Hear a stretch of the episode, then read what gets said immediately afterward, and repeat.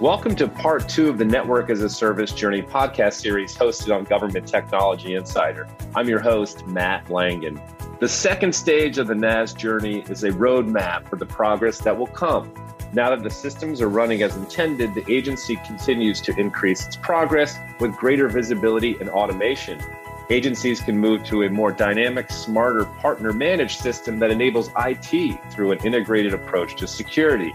Here, organizations can gain visibility into network traffic analysis and API based incident communication, provisioning, and policy management. The next step will be to continue to focus on the managed network environment and what opportunities it will bring. And once again, we are joined by Brett Barganz, product manager at Verizon, and Scott Andersen, who is a distinguished solution architect at Verizon, who will be discussing steps two and three in the NaaS journey. And Brett and Scott, thanks for joining us again today. Appreciate it. Absolutely. Happy to be here. Yeah, awesome. And Brett, let's keep with our usual flow like we did with the first podcast and would love to get your take really on the second step in the transition to number three. Absolutely. So last time we just to recap, we step, talked about steps one and two. So one would be basic and two would be efficient. I won't cover the same ground on this call, but we're talking about going from efficient to enhanced, right? Step three, we'd say is an enhanced network. And what does an enhanced network look like? For connectivity, you're probably going to start using virtual network services or network function virtualization to a greater extent in your network for the connectivity. So getting rid of that hardware, that customer premise equipment, CPE. For management, you probably progressed on to using a partner for SD WAN rather than just managed WAN, software defined WAN. You might be using next generation wireless LAN, and you're probably, again, for the management, using virtual network services as well. For security, you've probably progressed on in looking at secure cloud solutions, things that stand between your users and the internet to make sure that the traffic that's going over your connections is appropriate, not harmful, and also is keeping your workers productive. You're probably using virtual firewalls rather than physical ones, and you may have progressed on from endpoint detection and response, which is focused on endpoints, of course, to a broader network based managed detection and response. For visibility, you're probably progressing up to application performance monitoring beyond just network performance monitoring. And finally, for automation, with your management partner, you might be moving on to full IT service management bonding, where your two systems, if you're both using ServiceNow, for example, are essentially one and the same. I mean, they're passing information back and forth quite efficiently.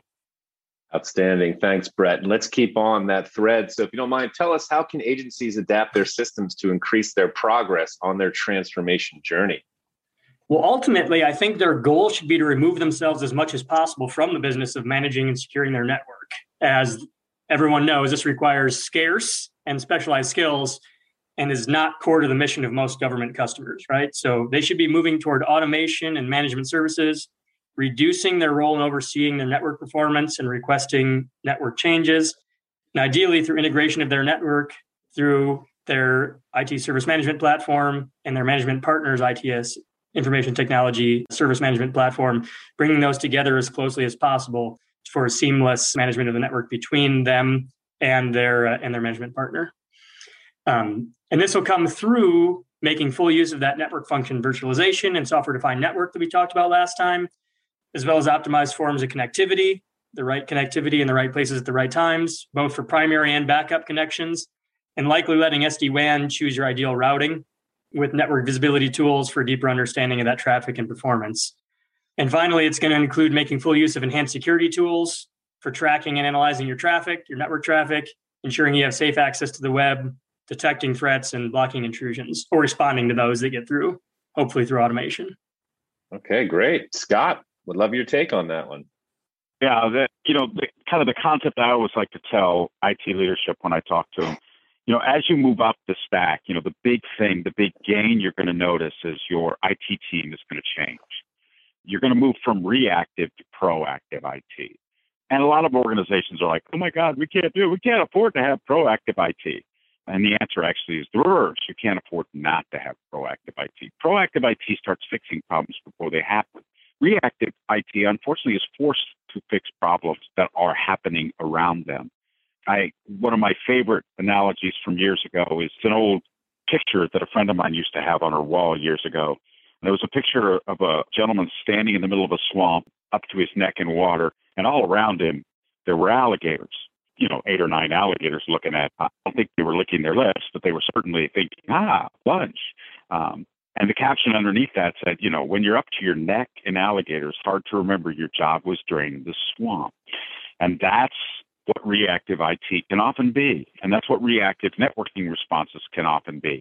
You're reacting to a crisis. As you head down the maturity path, though, and you begin to look at how can we automate our network. And Brett mentioned, you know, you've got SD-WAN and you've got the capabilities um, to look at and build a solution that responds to how your network is operating. I'll give you one really quick story to kind of end my response here. But I've worked with customers for years, and I sat in the offices of CIOs, and they sat, you know, sat across the desk from me and said, you know, I've got five million dollars to upgrade these two applications. And I've looked at them and I've said, well, that's interesting. Five million dollars is a decent amount of money. That's you know probably more than a thousand developers if you spread it out over developers. But just out of curiosity, what about the applications isn't working? Well, the applications are too slow, or the applications don't respond to the users effectively. Is usually what the CIO will say. And the answer to that question is don't spend $5 million upgrading the app because that probably won't fix the problem you have to take a holistic view of your network. When you think about networks, they are the connection. And when you think about the modern world, what's the one piece of the puzzle you can't swap out? If you are today a customer of one web service or one cloud provider and you choose to go to the other cloud provider, yeah, there might be a little pain, but you can do it. If you are currently running around with an Android device or you're running around with a laptop and you change to an Apple device, yeah, there's a little pain, but you can do it. If you are running around and you have no connection to the world, there's a lot of things that are going to go wrong then. So connection is critical. As we look at connection, it becomes more and more critical in the brave new world of tomorrow because that's how we are going to get from those mobile devices securely to the cloud assets that we're trying to get to and back. Back to you, Matt. All right, great. Thanks, Scott. Appreciate that. Let's shift over and talk about challenges. So, what challenges can agencies face really when it comes to managed and professional services? And again, we'll start with Brett. First, I would say they need to choose a quality partner rather than a low bidder. I know that's always a challenge with government because they have strict procurement processes, but they need a quality partner. There are a number of businesses that offer to manage network and security. Given the criticality of these things to an organization's mission, they need to look for a partner with a depth and breadth of experience as well as capabilities rather than a low bidder, if at all possible. Also, need to determine for themselves what level of responsibility they want to maintain, whether they desire monitor and notify type support, co management, or full management by their partner. And then ensure that the lines of responsibility are well understood and documented in their service level agreements, right? Those things are going to be essential. All right, perfect. Scott, any thoughts here when it comes to challenges? boy, oh boy, oh boy, challenges. Well, we don't need no stinking challenges. The reality is, anytime you make a change, there's going to be a little pain. I spent years, let's just say more than one, because if I set the actual number, it's kind of depressing. But I've spent more than one year working with customers, migrating their workloads from where they are to where they think they should be. And no matter what, I don't care how good your system is, I don't care how perfect your system is, there's always going to be a little bit of pain. And so when you start talking about, you know, I need to do a corporate migration, we are picking up our current data center in Poughkeepsie, New York, and we are going to move that data center to a cloud provider. You know, right off the bat, you have the problem, right? The problem number one when are you going to do the migration? Because if you do the migration during the day when it's expedient for your IT team, that's going to crush your network unless you have SD-WAN. SD-WAN is focused on and based on and built around the concept of having multiple connections to a location and being able to route intelligently traffic on the, the connections you have. One of the things that you can do in an SD-WAN scenario is you can take your migration traffic and trickle it over the smaller or the backup or the LTE or the FiOS you know, secondary connect or the 5G business connection, you can trickle over that and use your main network connection for the traditional services. You know, you've got your collaboration and other services. So, you know, that's kind of one of the challenges. And SD-WAN is kind of the answer to that challenge. But the migration reality is painful. Change is a painful reality sometimes. I think the other challenge that organizations really meet, and it's funny, one of the reasons that cloud took so long to take off initially, you know, 2012, 2013, it started to pick up a lot bigger in 2013, really taking off after that. One of the reasons was most customers today have their routers that they own. And so, in order for them to move to this new world order and move up the maturity stack, they're going to be moving from CapEx to OpEx. Well, you just can't do that automatically, right? You cannot drop all those routers that are two and three years old and you know have a router garage sale and sell them. It just doesn't work that way. So you really, and I think Brett stated it perfectly. You got to have a really good partner, one that understands that the transition takes time, and the transition is sometimes baby steps, and it's sometimes you know crawl, walk, run, and it's sometimes a dead out sprint but you have to have a partner that's able to crawl with you, walk with you, run with you, and when the time comes, sprint with you to get your solutions to where they need to be in the network future. Awesome. Thanks, Scott. You know, we did talk a little bit about technologies that can overcome these challenges like SD WAN, but I'm going to ask this question anyway, and we'll go with Brett first. You know, how can agencies overcome these challenges and what technologies can help? And love to hear more about SD WAN or if there are other solutions as well. Scott is a wealth of knowledge on SD WAN, so I'll let him hit that one, but I'll hit a couple other ones before. And I just to add on to what Scott was saying and to the base of this question as well, the partner thing is a big deal. And I'll talk a little bit more about specific details in just a moment.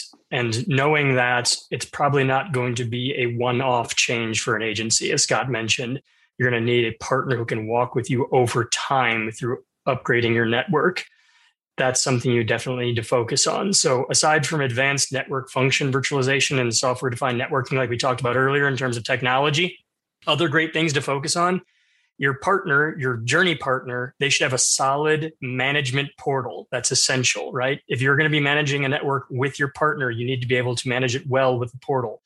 And also, or if you'd like to use it in place, IT service management integration, right? Being able to integrate their platform with yours so that you can pass tickets, information, configuration items, policy changes, all that good stuff seamlessly back and forth between the two of you. The last thing you want are challenges, understanding how your network's performing, and communicating clearly to your partner what you want it to do, right? So those are essential, as well as application performance monitoring beyond your network and your traffic monitoring, you want to be able to look at the performance of your apps, right? That's what your end users actually care about.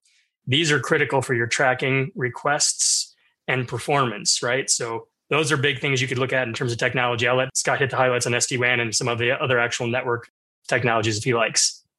Perfect. Thanks, Brett. Scott, we'll hand it over to you. Yeah. So thanks, Brett. I, I actually loved your descriptions. Those were very well done. I think, you know, first of all, let's take SD WAN you know, SD-WAN or software-defined uh, wide area network or software-defined networking, as it's sometimes called, is always listed as one of the very early steps. You know, kind of as you're maturing in, your organization, but it's actually also a later step in that you know you begin to look at your network as an entity. So I mentioned, you know, that the reality is we need connection. I've actually said this to a number of CIOs over the years, and, and it rings true every time I say it. And I've never had anybody argue with me you can build the greatest application that's ever been built. It is fault tolerant. It is sitting in multiple availability zones in a cloud provider. It's sitting in two cloud providers and in multiple zones in both providers. It is the ultimate app. It will never go down. 100% reliability, which, you know, it is the mythical dream for all IT professionals. We want to be 100% reliable. This app does it. This app blows 100% away if you can go more than 100% guess you can't really, but it blows it away, right? As my old, my very first boss in IT used to say, you know, on a clear disk, you can see forever. This app just never goes down. It's always up. But if no one can connect to it, it's useless because no one can use it. it doesn't have any value. So when we think about SD-WAN, SD-WAN is that ability to begin to manage how your organization does connectivity. How do we move traffic between locations? How do we route traffic so that our traffic doesn't impact the users, doesn't impact the servers, and doesn't impact how the overall network is operating?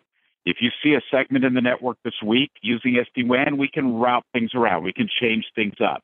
We can take a look at, as Brett mentioned, we can take a look at the application analysis and begin to figure out what applications are chattering on the network that we don't really want to be chattering.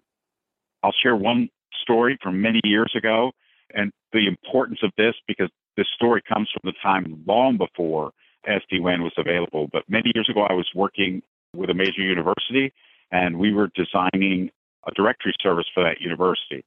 It was at the time and the rise of the great Napster program. For those of you who remember that program, Napster was a music sharing app, and it shared a lot, not legally, but it shared a lot and a lot of data. And a number of the students, about 40% of the students at the university, had downloaded Napster and they were sharing music as people are wont to do. When you got music, you want to share it with your friends. Well, we were trying to bring up directory servers. You know, I won't bore the audience with great details, but when you bring up a directory service, basically the directory has to talk to a previous directory in the chain so that it can get all the current directory information. And then that synchronization has to be ongoing because you don't want, you know, one directory that's six months old, another directory that's 11 months old, and one directory that's three minutes old because the three minute old one will be the right one, the other two will be wrong. So we were trying to replicate those directories and we couldn't do it. We couldn't complete it because the network was truly saturated. If we'd had SD WAN back then, we literally could have routed that Napster traffic down to a tiny little pipe and we would not have had any issue with the production network. As it was, we had to go to the CIO of the university and later to the president of the university, and the president of the university had to ban Napster because of what it was doing. So that's kind of a why SD-WAN story. All right, perfect. Well, once again, guys, we're at the use cases part of this podcast series here. And Brett, I know you had a great one to add last time when it came to security, but wanted to see if you wanted to start this response again when it comes to use cases for transitioning from stage two to three. Sure. I'll hit one and then I'll let Scott, because he has a, again, great deal of experience with our customers being a solution architect that works with them every day. Moving from endpoint detection response to managed detection response. So, if in the efficient network stage, you're using endpoint detection and response along with a SIEM, that security information and event management system, you can respond to most threats, but you're still going to have to do a lot of correlation yourself on network threats, right? Your endpoints are pretty well protected, but your network as a whole, you're going to have to monitor and respond to. Moving to managed detection and response, a number of government customers are interested in this. It's putting that blanket of coverage down on top of your entire network. And essentially, what we're going to do with that is you will set up your SIEM to work with an orchestration platform into which you'll enter playbooks. Your playbook might be if you see an endpoint that appears to be compromised, not only do you have the endpoint remove the compromising software that's on it, but also we want you to disconnect it from the network or we want you to reset the user's account, right? That sort of thing. It takes that endpoint detection response and brings it up to the network level. So that's something that you can use to secure your entire network along with your SIEM and endpoint detection response. So a lot of interest in that. Beautiful. All right, Scott, any use cases to share? Yeah, well, let's start off with the business one this time. You know, networks cost money, and so do applications, and so do cloud services, and so do servers, and so do laptops, and so do cell phones. They all cost money. And that money is an investment by the organization. And in the case of the network, the investment is in the connectivity the network provides, both secure, as Brett talked about, but also fast and efficient. So when we think about from a business perspective, as government entities begin to consider moving down the path of maturity and trying to get to the next level of maturity, one of the things that they begin to understand is the better at IT, the better at networking that you get, the less money you actually spend on it. Remember, I mentioned earlier the concept of proactive versus reactive IT. Customers always say, no, no, we don't want proactive IT. It's too expensive. Well, actually, proactive IT solves problems before they happen. Reactive IT solves problems while they're up to their neck in alligators. So you want to be thinking about the cost savings that you as an organization can get as you progress up the maturity level because things always cost less if you automate them and do them over and over and over. There was a guy, I think his name was Ford, and he sat down and said, You know, it costs too much money to make a car. We can do it cheaper. What I'm going to do is put a big long belt in the middle of a barn, and I'm going to put parts on that belt, and I'm going to put human beings alongside both sides of that belt, and I'm going to have them put together the parts as they roll down this, what he would call assembly line. And on the end of that assembly line, you'd get a Ford Model T which, by the way, contrary to popular rumor, came in any color you wanted as long as you wanted black. So the concept of maturity in the IT world is the same concept. It's the assembly line. It helps you get from where you are to where you want to be. So the first business, first case is the business reality of saving money. The second business case is kind of interesting because what we're going to talk about on the next podcast, a little preview for you there, Matt, what we're going to talk about in the next podcast is really exciting and really kind of, you know, futuristic and proactive IT kind of embracing.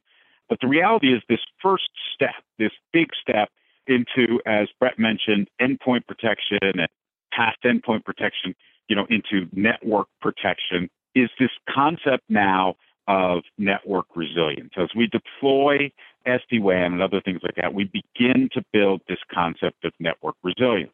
We have multiple connections to locations, which means if one goes down, the other is up.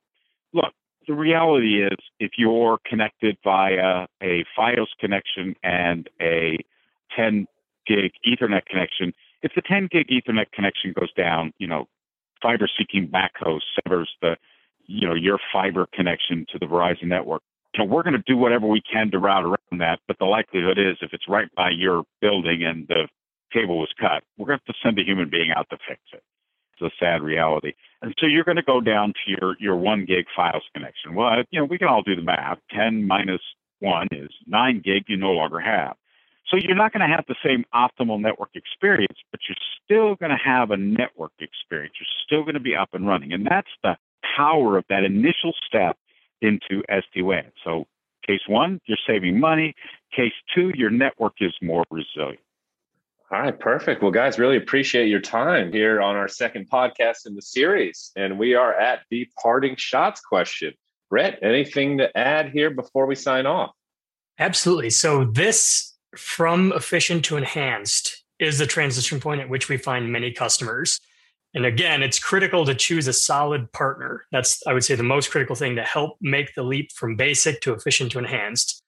Advanced networking, like all networking, can be very complex, but even more so, right? Customers need an experienced partner with solid service level agreements to walk them through the journey systematically, especially those with robust regulatory requirements, like virtually all government customers, right? No customer can afford network downtime or security exposure or a violation of their regulatory requirements. So you need an experienced partner that's experienced with those things specifically to help you along the journey.